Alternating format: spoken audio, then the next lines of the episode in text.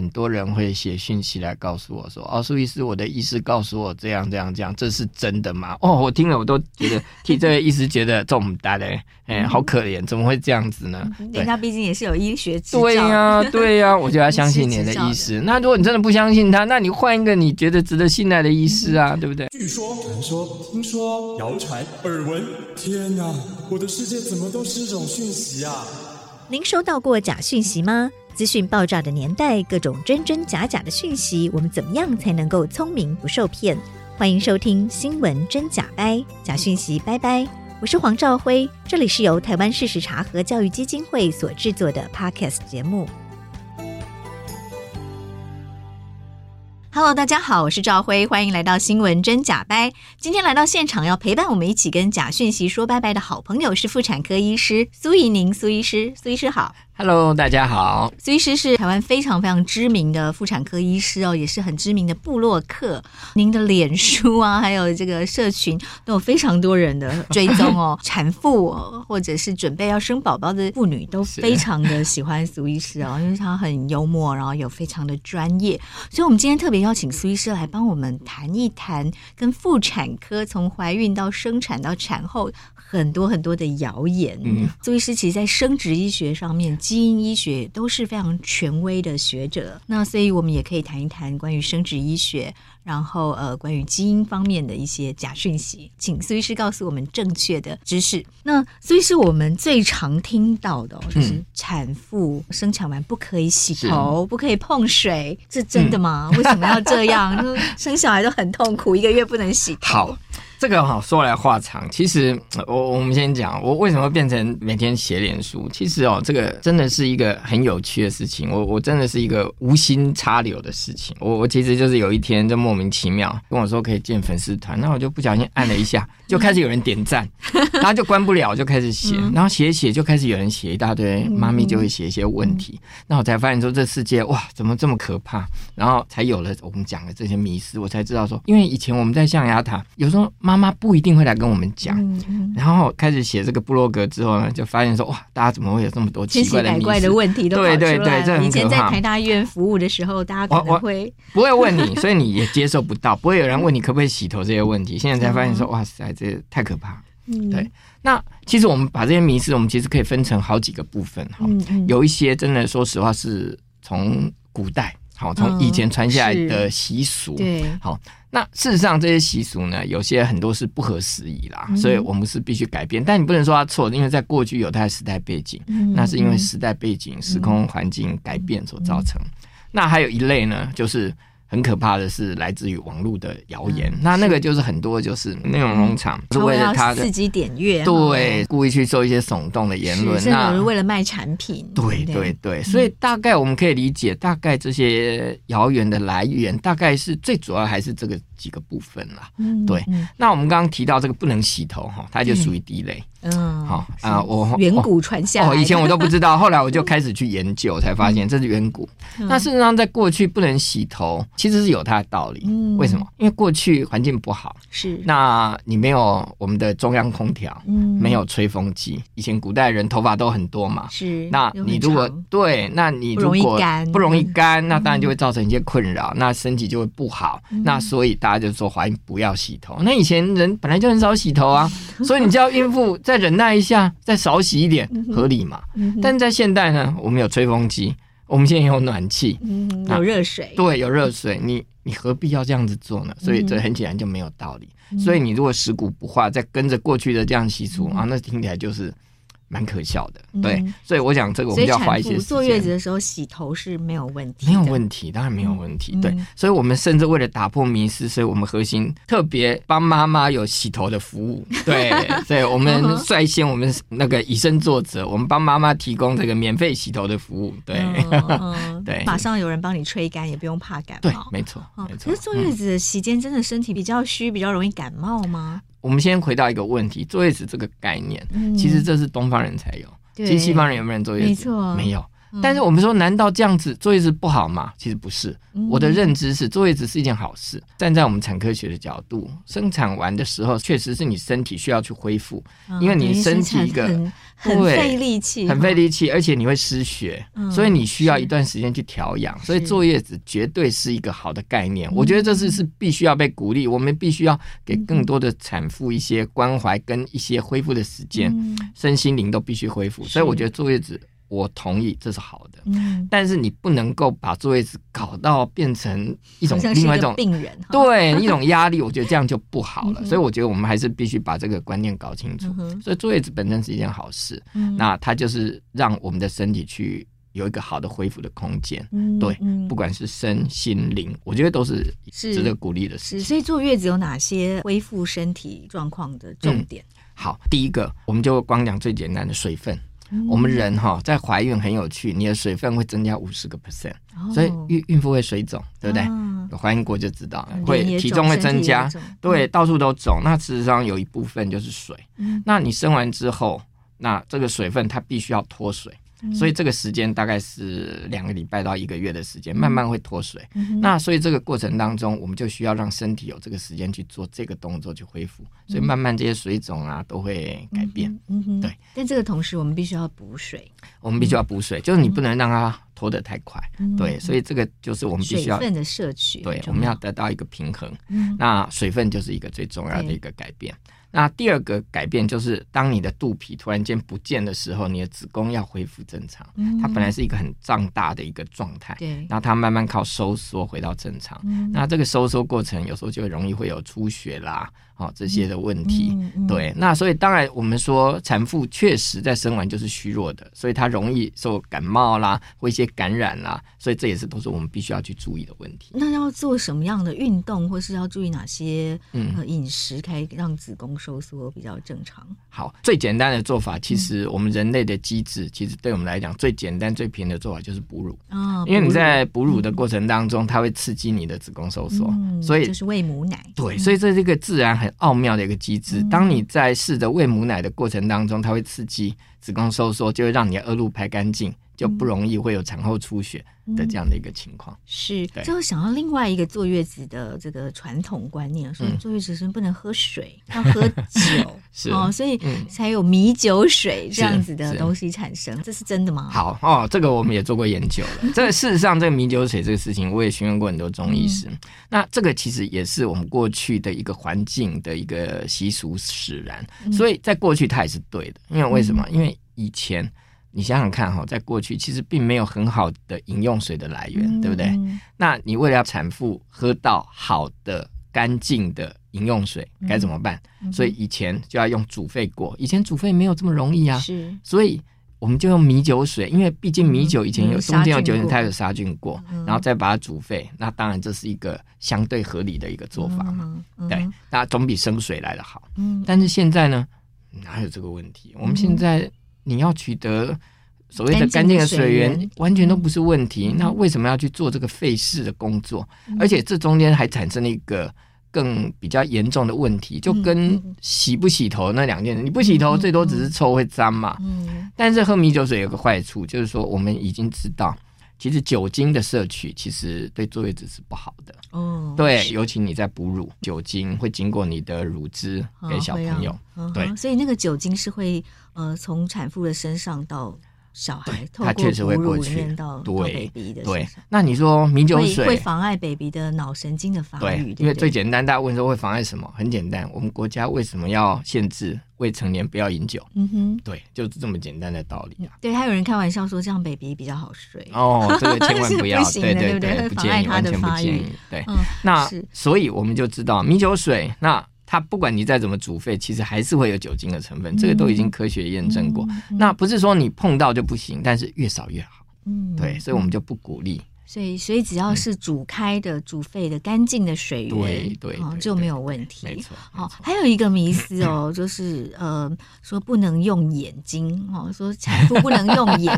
我我我也乖乖的，就是好，是啊，用听广播，所以大家可以多听我们 podcast。是是是，这 是好事。哎，不过这个我的回答是，休息一下。其实不是只有孕妇啦，其实我们所有人都一样啊，对不对？所以就是避免用眼，其实这是大家现代人的通病嘛。对啊，多休息。对对对，但是有没有说坐月子期间特别特别没有啦，就没有特别，跟眼睛每个人都一样，生产跟眼睛没有这个没有什么关系，没有什么关系，没有特别。所以这个也是一个呃，这个就是一个迷思，对，因为不要用来恐吓孕妇。对对对，我说 你坐月子用眼，以后一辈子眼睛就坏掉，没有这种事情，好可怕，对不对？好可怕。还有说坐月子孕妇哦，嗯呃，坐完月子先不要运动。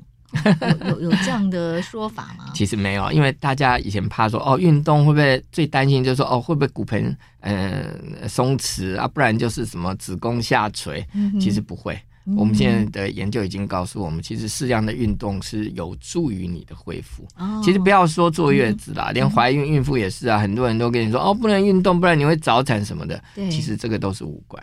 哦、对，所以呃，运动并不会。让子宫下垂不会，反而可以帮助子宫复原吗？对，没错。嗯、但是重点不在子宫，就是说运动是对你整个身体的一个帮助，因为我们知道代谢很重要，那运动就可以促进你身体好的一个新陈代谢。嗯哼，所以产后适合什么样的运动？其实，在坐月子期间、呃，对很多人也喜欢这样问：产后我适合做什么运动？或者很多人也喜欢问我怀孕适合做什么运动？其实这没有标准答案。嗯，那我都喜欢问说：你看人家小威廉斯。对，怀孕是不是还在打澳网？对，那问题是他可以，你可以吗？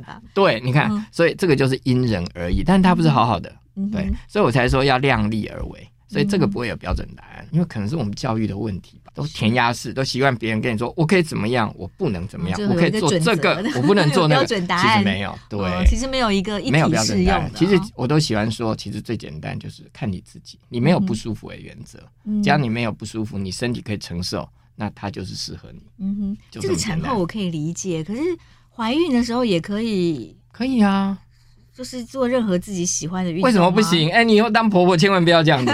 对，当然可以啊，没有什么不行的。不会让呃比较容易造成流产这样的问题。不会，其实不会，完全没有这样的研究。嗯、其实适量的运动，我们绝对是鼓励的。嗯哼，对，那适量适量，那量力而为。嗯，对，就以自己没有不舒服为原则。所以什么剧烈运动？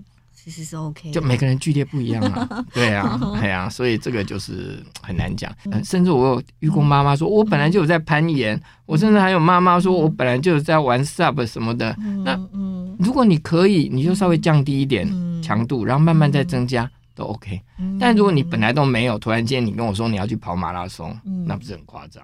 对，所以量力而为很重要。是，所以从呃产妇到孕妇，其实都可以有适当的运动，对，都是同样的概念，没有错，来帮助身体复原。好，那也还有人说，呃，不管是怀孕或生产喂母乳，都不要喝咖啡。好。咖啡这件事也很有趣哈，这个我也反复的跟大家聊过很多很多这样的事情。其实咖啡是这样子，过度的咖啡确实是不好。咖啡因，我没有研究，咖啡因如果太多，尤其是孕妇，会造成胎儿生长的问题。但是这个是前提是你要超过四百个 milligram，这是什么概念？就是我们知道一杯 espresso 大概是八十到一百，所以简单来说呢，一一天就是要连续都是喝四杯以上。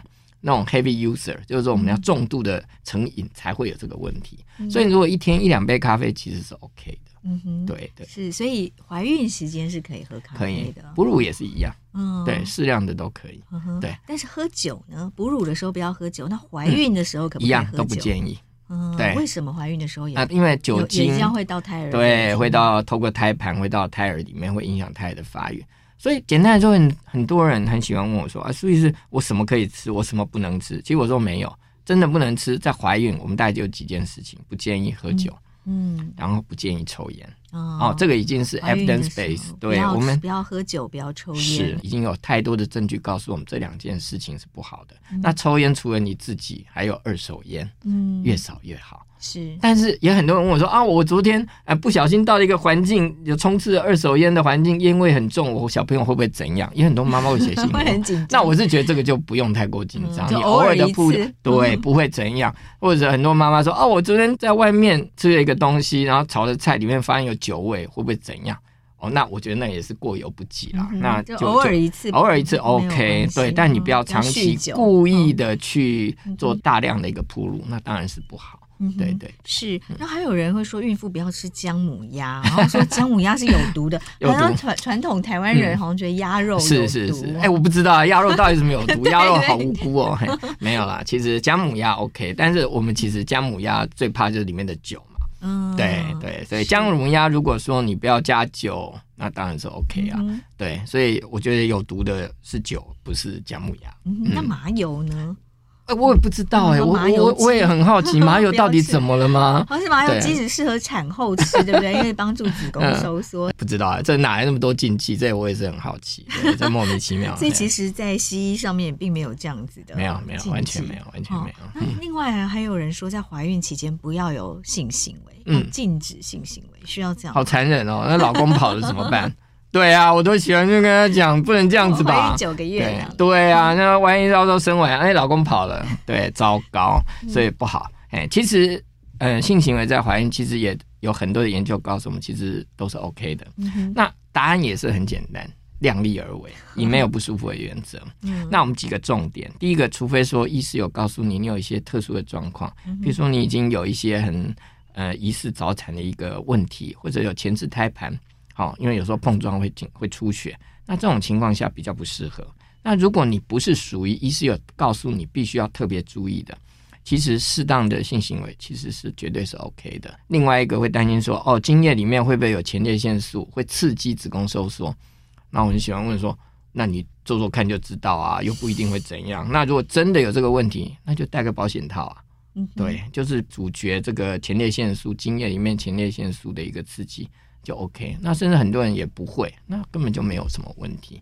对，嗯、是，所以在怀孕期间到底应该要注意什么？哦，比如说还有人说孕妇也最好不要去看牙齿，嗯哦、这么严格吗？哎，没有，九个月。对，啊，我先回答孕妇要注意什么？孕妇要注意的就是要放轻松，对，嗯、这个是唯一要注意的。所以我们一直告诉大家就是。不要有过多的这些禁忌，对禁忌还要去绑架你的思维，这个好痛苦，真的好痛苦。嗯嗯嗯、那你说做牙齿，其实我都喜欢笑着说，牙医师比你还害怕，好不好？如果牙医师说他敢帮你做，那你还不要做，你傻了吗？对不对？哎、嗯，那很多妈妈也会哦，牙痛，然后就是说医师说这个要拔掉，然后他说不敢，就一直忍着。那其实反而已经有研究告诉我们，如果这样反而容易感染，甚至引发早产。所以你如果该处理的，本来就应该要去处理。所以怀孕跟牙齿其实没有什么关系。有关系。嗯，很多人说，呃，甚至有研究告诉我们，如果你有那个呃牙周病，嗯、会增加早产的风险。哦，就是因为你容易有感染。嗯、所以也就是说，如果你有这些牙齿问题，反而你更应该积极的去做做好照护跟处理。嗯，对对对。那至于说，有人说，呃，生一个小孩坏一颗牙，真的是这样吗？呃，当然不是真的，对，还你还没有生都已经坏光了，是不是钙质会被因为小孩的需求然后怀孕？不会，不会，不会，不会，没有这个问题，对对，所以其实并不会，其实不会，嘿，其实牙齿坏掉都是鱼齿比较多嘛。那为什么会蛀牙？那其实我们今天顺便讲，我们现在发现说涂氟真的很重要，嗯、所以从小呢就要让小朋友做好涂氟的好习惯。嗯，那事实上就可以大幅降低蛀牙的机会。嗯哼，对对对。然后有蛀牙在怀孕期间一定要赶快治疗，要治疗，以免，造成。那很多人会担心凉快嘛，呃，做牙科治疗他会担心说，哦，麻醉会不会有风险？是。那照 X 光会不会有风险？那事实上，我也不厌其烦跟大家，这个证据都会告诉我们，局部的麻醉其实是 OK 的。嗯、那有需要都 OK，就是它的量是不是？啊，量，而且它会在全身去散布的剂量很低，而且它风险其实不高，所以麻醉在怀孕其实需要都是 OK 的。嗯、那第二件事情就是说，我们刚刚讲的 X 光。好，那放射也很多人问，是。那很多人问我说，哦，牙科照 X 光，很怕照 X 光。那甚至还有人问我说，哦，我出国过海关，那个去照的那个电磁门会有 X 光？不会，那个真的不会。还有人很妙，他跟我说，我妈妈在做治疗，哎，我们不是会做那什么骨骼扫描，不是 X 光吗？然后说啊，我照顾我妈妈，我靠近妈妈，我这样会不会怎样？就很多人就会哦，稀奇古怪一大堆，其实都不会，因为为什么？这都跟量有关。嗯，我们知道 X 光哈，确实它是有妨害的，是，但是 X 光它要达到多少的剂量以上才会造成有问题？那这个研究是来自于之前那个日本的那个原子弹爆炸得来的数据。其实一般你要接受铺路五个雷德以上，那这个剂量有多少呢？大概统计起来，你可以照五千张 X 光。所以简单来说，对，当你不会照到五千张 X 光，而且 X 光还跟你的铺路的位置有关。而且五千张是多久之内？呃，它是累积的，对，你可以一辈子累积，它可能跟你癌症啊什么有关系。所以你在怀孕，你可能照到五千张吗？很难吧？连 CT 都可以照五套。嗯，对，所以基本上大家真的不用太担心这个问题，不用过分的忧虑。对对对对对。嗯，好，还有人说，呃，吃维他命 A 呀、B 呀、C、D、E 啊，然后各种维他命好像都会都不行哦，会害到孕妇或宝宝。啊，这个很很有趣，维维生素这个我维他命，我这个前一阵子也跟大家在聊。你看，呃，吃多了大家也会怕，那吃少了呢，大家又怕不够，对，嗯，怎么办？其实这个概念其实是很有趣的，就是说我们知道，就还是回到刚刚的老问题，过犹不及都是不好的。嗯嗯、对，所有东西只要吃多就是毒。我们喜欢笑着说，你喝水喝多了也会水中毒啊，对不对？所以你东西多一定是不好，这很合理嘛。所以你说什么东西摄取过多一定是不好，这个我们知道。问题是，你有可能摄取到过多产生有问题吗？这个好难哎、欸。对，你不会一次吞一瓶维他命 A 吧？不可能嘛。对，我举一个最简单的例子，我们叶酸好了。那很多妈妈会会问我说：“啊，苏医师，苏医师，我看到网络上建议是四百到八百微毫克，但是我医师开五个 milli，那等于是几倍？等于是十倍的剂量。他说这样会不会有问题？其实不会，因为它还是有一个容许值。我们建议是这个剂量，但是你知道，我们科学上一定还会有一个 range 的空间。那还有，你吃下去，每个人吸收也不一定一样，嗯、所以为什么这个建议剂量不见得跟每个人的真正需求跟要求是一模一样的？嗯、所以就是它是一个有弹性的，所以你要到过量没有这么简单。所以简单来说，我的建议就是，你不管买什么样的牌子的这些维他命，你只要看上面建议剂量，那这些建议剂量是怎么来的？都是照 WHO 的一些的每日摄取的建议的补充的剂量。来去建议的，所以你照那剂量，大家都不会有太大的问题。嗯哼，对对是。然后另外也有说，孕妇不能泡澡，嗯哦，还或者然后产妇不能泡澡，嗯哦，这两个都是这样吗？哎，迷失啊，迷失。对，这个根本不会怎样。其实应该泡澡这件事情，我觉得是从日本吧。嗯，日本以前有温泉法，是好。那在温泉法确实，好像我记得在十年多以前，确实有建议孕妇不要泡温泉，嗯，怕太热了，是不是？哎，不知道为什么，以前就反正就是日本是共浴，对对对对 对，不知道那不知道什么理由，反正有各式各样的理由，那时候是有这样写，所以我们大家就传达说，哦，果然这个泡温泉泡澡是不好的。那这里面有几个议题嘛？因为有这样子，所以泡温泉，事实上这件事情，事实上日本的温泉法已经把孕妇不适合泡温泉这件事已经拿掉了。嗯、所以我们大家知道，因为这都是科学验证之后的结果，发现说也不会怎样。对，那一样还是量力而为。很多人说会不会太热，会不会伤到小孩？嗯，其实。我们先讲，很多妈妈也会担心说，哦，太热。其实你不要忘了，人是恒温动物。你觉得热，但你身体的调节还是会维持在三十七度 C，或者甚至高一点。维持一个对，一个温度。所以只要你自己不会烫伤，那就不会过热。对，所以简单来说呢，呃。这几样的事情告诉我们，其实都是适量，都是可以的，只要以自己没有不舒服为原则。嗯，所以呃，孕妇跟产妇都可以泡澡，都可以，都可以。嗯，对，是。那所以孕妇到底有哪些生活的注意事项？嗯。没有、啊，除了放轻松以外，没有，真的没有。你就是一个人，对，你就是一个正常人，嗯，对。那只是说我们需要特别的照顾，但我们指的特别照顾是大家要多给他一些支持跟关怀，但是不是要去给孕妇一些限制。孕妇到底还要注意哪些呃生活上的小细节？待会儿再跟苏医师继续聊。嗯、那我们现在先休息一下，休息之前想请苏医师帮我们点播一首歌，送给我们的听众朋友。好吧，那我们今天符合主题，我们来点一首张惠妹的，哎，不要乱说，不要乱说。对好，我们来听张惠妹的《不要乱说》。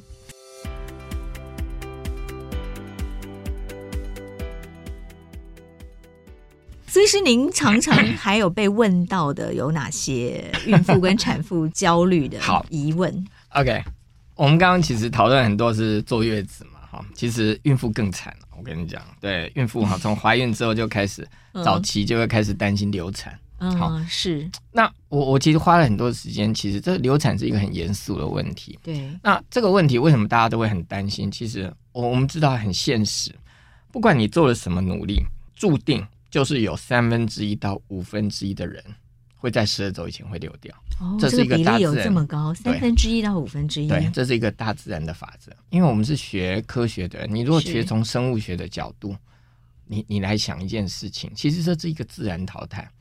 你想想看鱼哈，它会产多少颗卵，有多少只鱼会真的卵会变成鱼，其实它的淘汰率是很高的。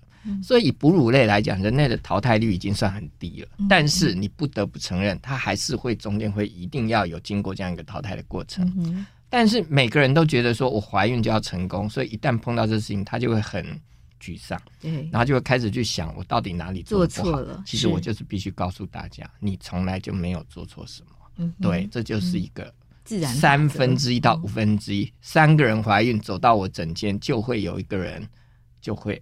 流掉，所以这是一个自然现象，嗯、所以我们真的不要对这件事太过焦虑。嗯、那我们什么时候要去注意这件事？我们喜欢跟大家讲，我们有个名词叫习惯性流产。嗯，所以当你连续流产两次到三次以上，尤其以前的定义是三次，为什么？你想想看嘛，我们就算五分之一就好了，不要高。五分之一连续两次是二十五分之一，连续三次是不是小于百分之一？所以也就是说。当你连续三次流产，我们认为这个就已经 unusual，这个超出正常值，嗯、那我们才会去想，到底发生了什么事，才会去想 why，、嗯、才去去追是不是有什么原因会造成。确、嗯、实，习惯性流产是我们必须要去注意的问题跟解决，嗯、但是。一般的流产，真的，我希望大家能够用平常心，用一个比较健康的心态去看待一个大自然的一个淘汰的机制。嗯、你一定会难过，但是我觉得要用一个比较正向的方式去给自己一个出口，去做一个调节。这是一个比较不健康的胚胎，对不对？对对对。嗯、那讲到这里，那就来了，因为很多人不了解这些事情，所以就会为了担心，因为我们知道人很多的习俗跟信仰，就是因为你敬畏嘛。那我们的人呢，因为担心跟敬畏会流产，所以就会很多禁忌。大家听过吗？不能吃薏仁，对不对？嗯哼。对，为什么？我说薏仁会流产。我说你见鬼了啦！一百个妈妈大家都来吃薏仁，你看有多少会流产？会不会增加？嗯、科学是这样子嘛？我们要比较吃薏仁跟不吃薏仁流产的比例会不会增高？嗯，对。但事实上。当然不会有人做这个研究，但事实上我们知道，也有人吃也没有流产啊，所以你就知道这个其实就是很荒谬的一件事情。对，那然后最近这几年哦，宫斗剧看太多了，《甄嬛传》就告诉我，我不知道什么姜黄，什么一大堆，什么咖喱也会流产，什么也不能吃，那个也不能吃，什么欢宜香，我真是莫名其妙，我也不懂，就不知道是什么鬼东西。对，那事实上我们必须讲，如果这么好用。好，那我们还需要 RU 四八六吗？对啊，有些不小心怀孕的，我们要去吃 RU 四八六，有需要这么麻烦吗？很显然没有啦，不然这么容易流产，坊间的这个堕胎手术大概也倒不用的啦。我就叫妈妈，我就每天旁边开一人店，就请他们去喝个十碗就流产了。对，没有这回事。所以我觉得这些大家去仔细去深思，就知道说这是都是因为恐惧、敬畏所造成的一个迷失。那我觉得这个。真的是不必要啦。嗯、那你可能会跟我说：“那我暂时没关系，我宁可信其有，那我不吃，OK 啊？你可以不吃就不吃，那我没有意见。但是你不能把这件事情好像你不吃 OK，你也不吃不会死嘛。”但是你不能看到别人在吃，就跑去纠正人家说：“哎，你怎么吃这个东西？你这不能吃。”我觉得这就过分了。是，对，遇到别人的生活。对对，这个真的就是不必要。这就对别人来讲，我喜欢讲这个，其实就是一种情绪勒索。是，对。关于孕妇的饮食禁忌非常多，包括说你不能吃深色，不能吃酱油，以后小孩皮肤就会黑黑。是是是是，真的是这样吗？呃，当然不是啊。所以我才说，这个就是我们生活周遭的情绪勒索。到处都有，但是不知道为什么对孕妇特别多。嗯，那这个孕妇都会担心影响到小孩一辈子。是孕妇自己也被绑架了，对，就会担心我对不起小孩或怎么样。嗯、其实真的不是这样子。对，嗯、我觉得这个观念一定要打破。对，你没有，从来没有对不起我。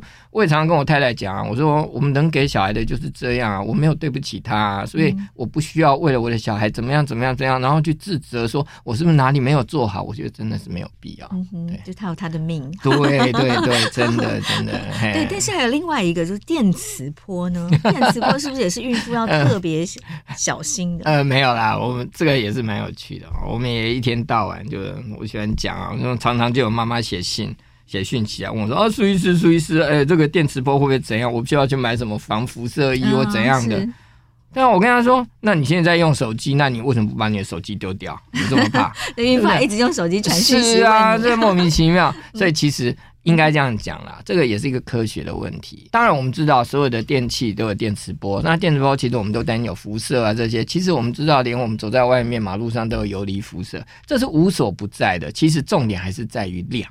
所有的东西只要不谈量，都是假议题啦。嗯，对。那所以我们知道说，其实我们现在的电器，其实国家也都很多管制嘛。其实这些电磁波都还是对，都是一定要在一定的范围跟规定里面才可以。所以你必须相信这些确实都存在，但是它并不会造成。特殊的妨害，这是目前我们的科学告诉我们的。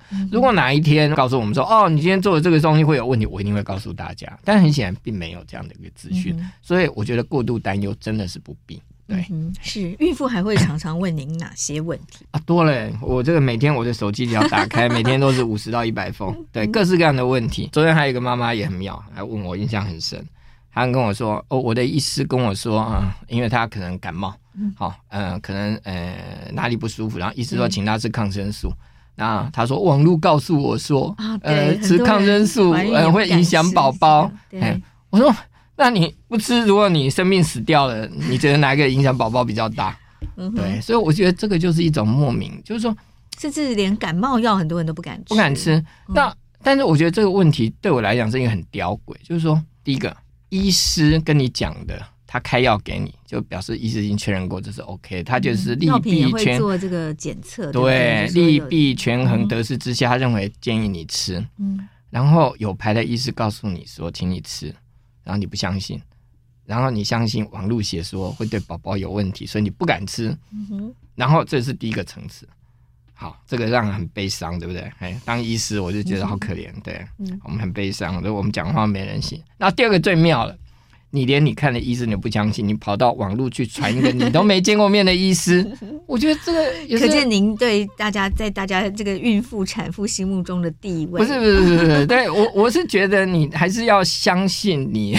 嗯，对，面对面的，我说我看过你的病历，对呀，对呀，我对你就是一个网友而已。我说我要是你的医师，我会觉得很悲伤呢。对 对，所以我是觉得真的很妙。我所以我觉得我们现在反而是在帮这些妈妈在做心理建设。对对对，所以我们一直在想，就是说怎么样让现代的妈咪要经过反复的教育，大家必须要更坚强的心智去抵抗这些所谓的情绪勒索。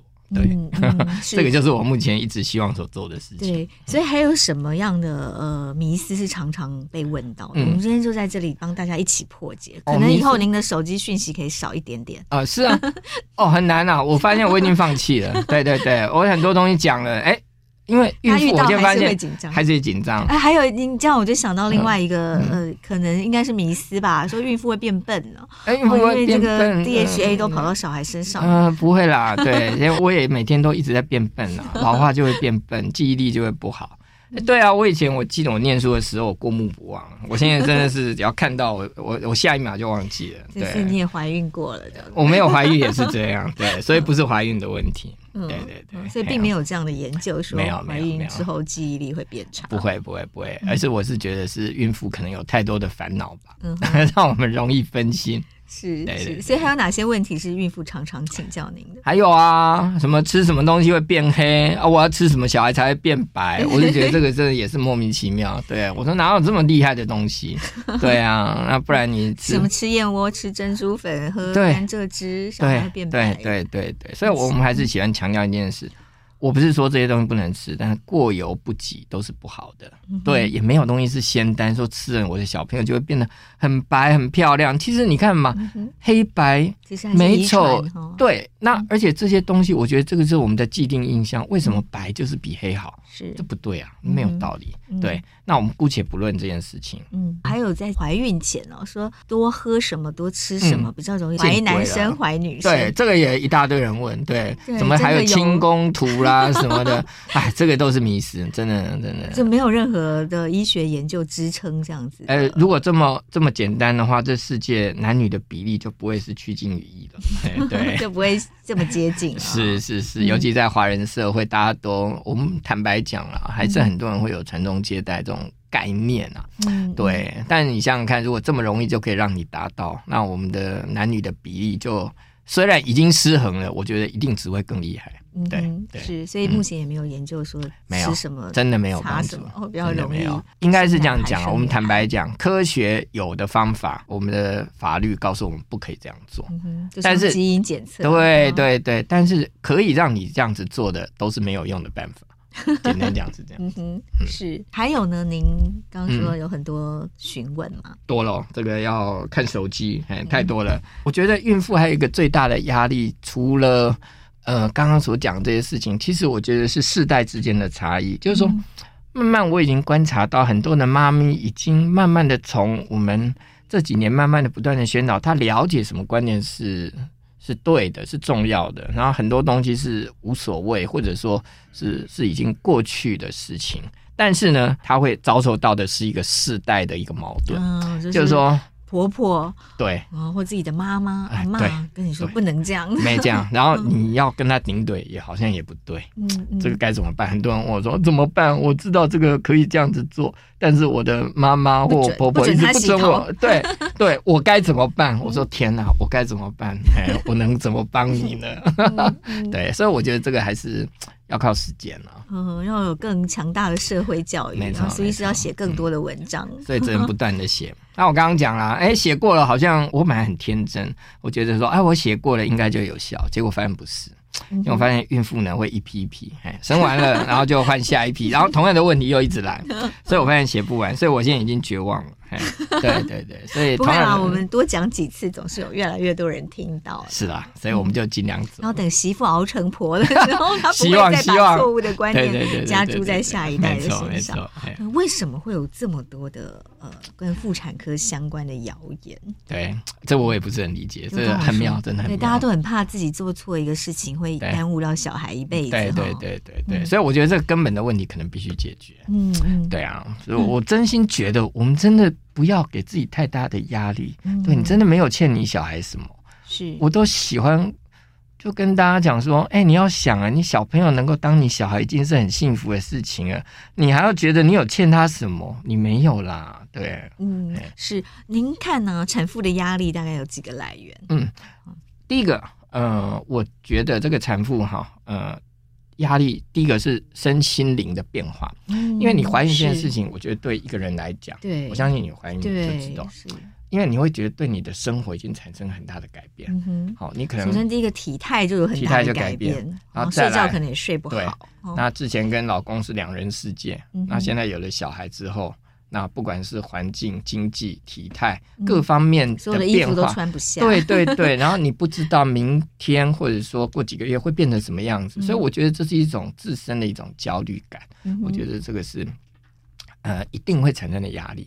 那这是自身，然后再来就是来自于环境。嗯、我们刚刚讲的。嗯来自于你的身边的这些人自以为是的这些、嗯嗯、很好意的好看似好意，但是确实却是一个没有用的压力跟情绪勒索。嗯、对，然后你不可以这样，你不可以那样。嗯、我觉得来自于环境的这些压力，其实会会让你会觉得压力会更大。嗯，对，然后再来就是最可怕的就是网络农场。我们刚刚讲，现在大家都是手机，那。哎、欸，你真的随便去查艺人流产，你就看到一大堆这些莫名其妙文章，跟你说不能吃艺人，吃了会怎样怎样怎样，怎样，嗯，是莫名其妙。对，嗯、那所以我觉得这几个层次的问题，我觉得都是造成现代产妇会很彷徨、嗯、啊，他不知道什么东西才是对的。嗯，然而且现在人因为生活压力大，怀孕越来越不容易，是，所以一怀孕就会很小心、很谨慎。没有错，没有错。而且因为生的又少嘛，可能就是一胎两胎，是，所以都是非常的集中的。没有错，就把所有的关注都全部都放在这里。是，对对，所以面对这样子的产妇这么强大的压力，您有什么方法来教产妇说可以怎么来解，或者是啊？我觉得说实话了。这个在我们医学上，哈，这个有时候是你自己内生的一个意志力是最重要。我觉得别人再怎么讲都没有用。我举个例子，有时候你就会劝他们，就是他就会跟你很彷徨，就跟你说啊，苏医师，就像很多妈咪哦，只要一出血，他就会很担心。嗯，跟苏医师哦，我是不是不能做这个，不能做那个？那我就跟他解释说啊，早期怀孕其实出血的原因很多，那不一定会有问题。其实呃，你你可以不用这样。然后他就跟你说，好好好，他说我听懂了，看似听懂了。然后最后要离开之前说。啊，苏医生，那我这样，我这几天是不是还是要卧床？啊、你就觉得说，那我刚刚跟你讲半天是在干什么？对，所以，但是你后来再仔细一想，其实你还是可以理解。可是那可能是产妇想休息嘛，想说医最好从医生的嘴巴里。OK 啦，OK 啦，你要休息，你跟我直说啊，那你就休息啊，当然没问题啊。对对，没有，其实我知道那种恐惧，我觉得是蛮难，真的靠。某个人的力量或怎么样，所以我觉得还是一个内化的一个过程。嗯、我觉得要慢慢慢慢的一个世代的教育，嗯、你才能够慢慢的把这些束缚跟捆绑慢慢把它拿掉。嗯，对，这需要时间。是关于流产的谣言哦，所以如果一个小孩这么容易流产，那那个胚胎可能也不够健康。是啊，那你说那些小妹妹不想生小孩的，干嘛要去吃做流产手术？嗯，对啊，就跳一跳，打打肚子就可以流掉，或吃吃薏仁。对不对？吃吃姜黄就可以流掉，嗯、这样天下太平啊！嗯，对，嗯、没有啦，哎呀，是，对，是。所以关于呃怀孕期间呢、啊，有哪些医学研究证实说，那应该要多做什么，少做什么？嗯，其实研究很难会告诉我们这样的一个结论。简单来讲，我还是喜欢回到我刚刚所讲的，嗯、就是说，事实上真正证实对怀孕。真的不能用的，大概就是我刚刚讲烟跟酒，这已经证实是有害。那除此之外，我们都是认为就是均衡，可以可以维持你你原来的生活。那如果你觉得已经有困扰，你稍稍去做一点调试，可以跟你的专业的医师稍微讨论一下，去做一点点调试就足够了。所以。绝对没有一个仙丹说哦，你做什么事情或吃什么东西对你就是绝对的好，这个东西其实是不存在的。嗯、那呃，产妇呢？嗯、哦，产妇您刚有提到，其实休息、嗯，恢复是最重要的。那还有哪些提醒？还是一句老话，我觉得专业的问题。必须要交给专家来处理。嗯、就是说，你如果个别有什么样的问题，我觉得以现在的医疗的水准跟医疗的知识，大概都可以透过一个诊断来去帮你去达成你医疗上的问题。嗯，那除了医疗上的问题，再来就是本身的刚刚讲的身心灵哈，刚身体的部分医疗的问题交给医师来处理，心理还有你的所谓的这些其他的一些恢复的问题，我觉得就要靠你有一些正确的观念跟放轻松。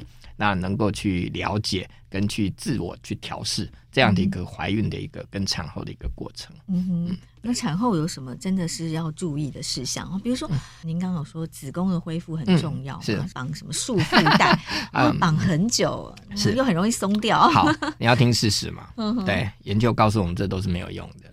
对，嗯，还有人哦，古法是要缠，啊找人来缠，对不对？啊，其实你要 知道，对对，我喜欢讲这个叫物质不灭，你只是把它从这边 A 挤到 B 的地方去而已，你拿掉它就回来了，所以这个其实都是。一种自我的救赎，就是说自己认为觉得会是这个是有效的，事实上，我我们必须很残酷的讲，这真的是没有什么帮助。嗯，对对对，所以是还是只有喂母乳哈，帮助子宫收缩，然后呃，对，那但是身形的松弛，我我必须。残酷一点讲，这真的就是一个必然的一个结果。嗯，那这个真的每个人的情况不一样，每个人的体态，还有你每个人的纤维的、你的肌肉，还有这些弹性都不一样。所以有的人确实松弛的比较厉害，那有的人就还好。嗯，那这些你说要透过这些方法来改，做一个完全的改变，真的是蛮难的。不过我们必须讲啊，这个。人就就像我自己啊，我也不可能说我现在就跟二十岁一样，一 谈有那种吹弹可破的肌肤，不可能嘛。我们就必须接受，这就是一个人生的一个历练跟改变，我们就接受它。那如果你真的没有办法接受或想要去改变，有所以我们现在也会强调开始有呃所谓的形体美容，我们叫医美，嗯、就是说这个很有趣。所以刚刚我们也在聊，就是说像我们现在核心自己也在做所谓的医美，但是我们不太去做。就是说，坊间在做的这些，我们我们会特别去强调，就是产后的一个所谓的塑形。嗯、也就是说，当你产后的身形有了一些改变，嗯、那你真的觉得很不爽的时候，那我们可以透过一些科学的方法来帮助你。去尽量去试着去找回原来的状态。嗯哼，就要如果真的呃没有办法接受 的话，可能就要接受医美这样子的疗程。是，但是除了医美之外，是不是靠自己的运动有可能？可以当然，当然，松弛掉的皮肤也可以恢复弹性。呃，运动最主要可以改变你的骨盆结构，还有最主要是透过肌肉的一个张力的改变来去。重新架构你的这样子的一个体态，嗯、对，所以运动绝对是有帮助、嗯。但关于骨盆啊，比如说坊间有一些什么骨盆带啊、骨盆裤啊，就穿了怎么样的裤子之后，嗯、它就可以恢复骨盆的位置，那对它的位置，有有这么厉害？哎，很悲伤的，这个跟刚刚讲的那个什么束缚缠肚子是一样，对，嗯、这个大概效果都不是太好。嗯，嗯，对。所以骨盆的位置要怎么办？呃，骨盆其实它会恢复。那很多人会觉得说骨盆这个生完屁股会变大，其实它是因为怀孕的时候，嗯、我们的骨盆它会要因应你要生产嘛，嗯、所以它一定要把这个门口放大，让你才会生得出来。所以我们的软骨骨头跟骨头中间会有一些软骨的接缝，那它怀孕会有一些松弛素，它会放松，所以让我们的软骨打开。那它生完之后，它会慢慢恢复，但是有时候。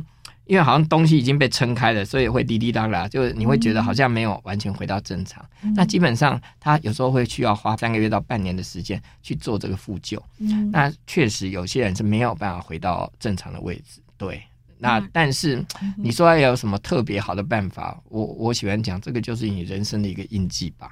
对，嗯、我觉得我们就接受它。嗯、那除非真的有特别的不舒服，那当然我们可以去找专门的医师来去做一些专门的修补跟处置。那就要到手术的。呃，对对，那当然我们有一些骨盆肌肉，我们现在有一些物理的方式可以去用。嗯嗯、像我们知道，我们现在有一种叫肌动仪。我我们知道以前在让你的骨盆恢复，我们有一种。会叫大家做一种凯格尔式运动，对不对？凯格尔运动就是一个缩肛运动，那其实你随时都可以做，嗯、但是人都懒嘛，而且其实说实话，你的效果也不是那么的好。那最主要还是因为懒啊，因为你不可能或者说不太知道正确的做法。对，好，那所以可以告诉他凯格尔运动的重点是什么？凯格就是缩肛，你现在坐着，你只要想办法做一个缩肛的运动，它就是凯格尔式运动。其实我们现在做的随时随地都可以做，只是你就是懒。对，我们很容易被分心，不会去做，而且速度确实是比较慢。嗯，对。就像你做浮力挺身，理论上你可以做一万下，我可以肌肉很漂亮。问题是我不可能做到一万下，对，一样的意思。那所以我们现在有一些电刺激的方式，我们现在有一种叫机动仪，就是说你坐在椅子上哦，甚至也不用脱裤子哦，就坐着，它就用电刺激，就帮你做被动式的凯格尔运动。对，哎，它一分钟就是等于是做一个疗程，半个小时可以让你做一万次的凯格尔式运动。所以，我们其实现在慢慢的有一些科学的方法，可以试着来辅助。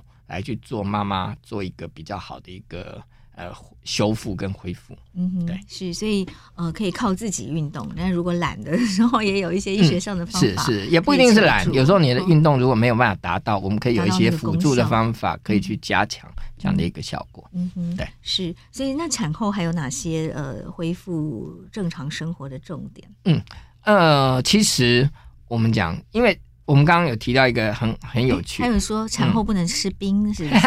孕妇不能吃，孕妇不能吃冰，其实没有啦。对，我们喜欢讲嘛，这个我们的肠胃道，我们的人是恒温动物，其实你冰吃到你的肚子，嗯，一样也是三十七度啊。对，所以其实并没有这个迷思，这都是迷思啦。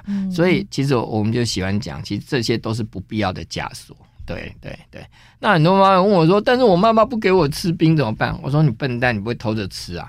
你不要吃，不要被人家看到就好啦。那奇怪，不可能有人二十四小时监视你。所以我就说这些妈妈都太妙。对，是。所以那怀孕时候的饮食跟坐月子的时候饮食有哪些重点？好好问题。所以我们其实以前或什么月子餐，其实我们现在还是有月子餐，但我们的观念其实已经改变了。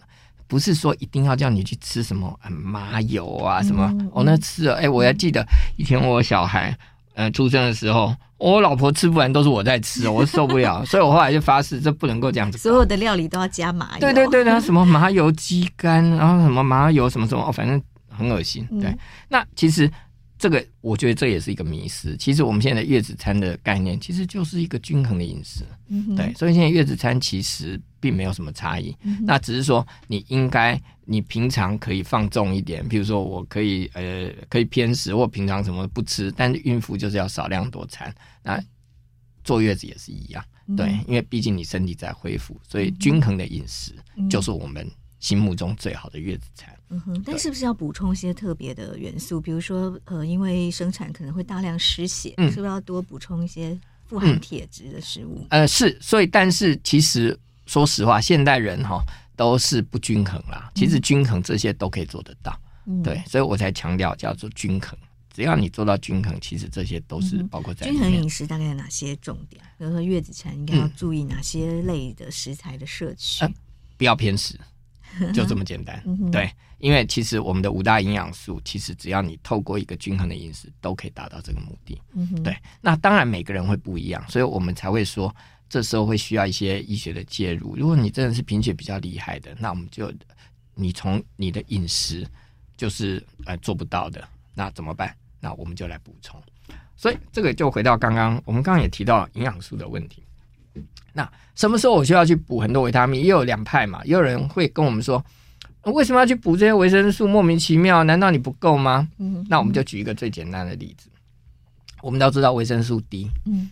大家都知道，你每天晒十到十五分钟的太阳，就可以帮助你身体去产生足够维生素 D，对不对？但是我们已经做过一个统计，现代人没有人在晒太阳了。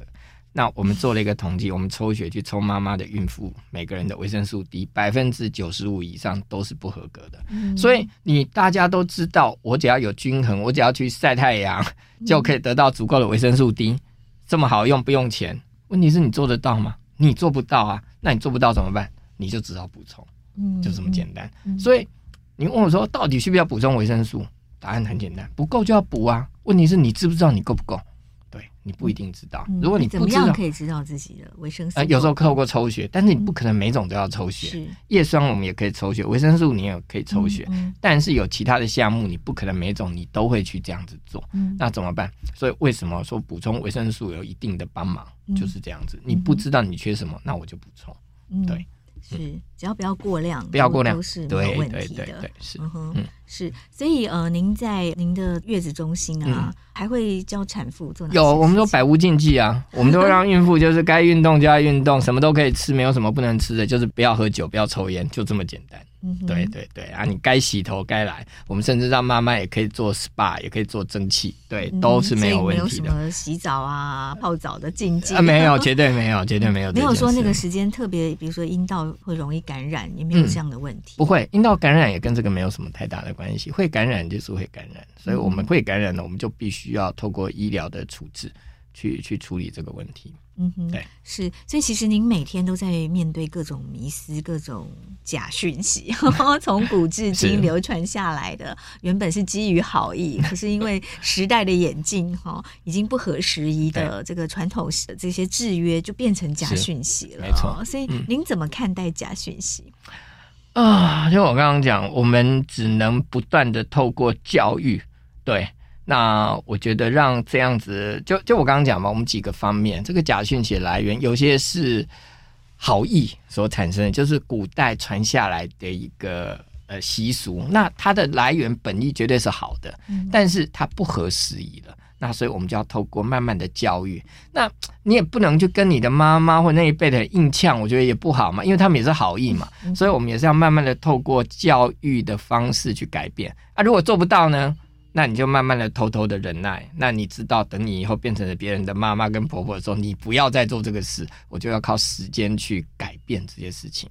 那第二块，我觉得比较讨厌的，就是我们刚刚一开始也有提到，我觉得是网络的这些假讯息。嗯，这块我觉得这大概不是我的能力可以做得到。但我觉得我们应该要整个社会应该要想个办法，因为我觉得不止在医疗，嗯、我觉得整个这个假讯息、这些农场讯息，我觉得这个已经对我们的世界产生了很大的危害。没错，尤其是像 COVID-19 期间哦，关于怎么防疫、对疫苗这些假讯息，其实都影响到大家的健康跟生命。没有错，没有没有错，还有一大堆莫名其妙，很多人会传给我，什么叫人家不要去打疫苗，什么疫苗会怎样怎样怎样。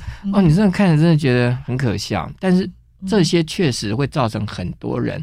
会这样会影响到他真正得到健康资讯的一个权利，嗯、我觉得这是很糟糕的事情。嗯、是，所以大家其实有，比如说有健康医疗的问题，就是呃去看诊，好对。寻求专业的医疗的建议，是。对不对？然后平常看到各种的呃可疑的讯息，就自己多方查证，好，当然也可以到台湾事实查中心的呃网页上来看看。呃，有哪些事实查核的报告？然后多听专业医师，然后专家的意见。对，然后自己要多思考，培养自己所谓的判读啊、试读的能力。对，然后我觉得这都很重要。去寻找，比如说有一类的假讯息，内容农场就是说英国医学研究，医学研究怎么样怎么样？那你要去看一看到底哪一个医学研究哈？看一下它的消息来源是什么？没有错，没有错，没有错。刚刚讲到英国研究这件事情，其实蛮有趣的。其实我们也很好奇，结果。后来发现，其实很多的英国研究也是被经过转传，其实也是很多是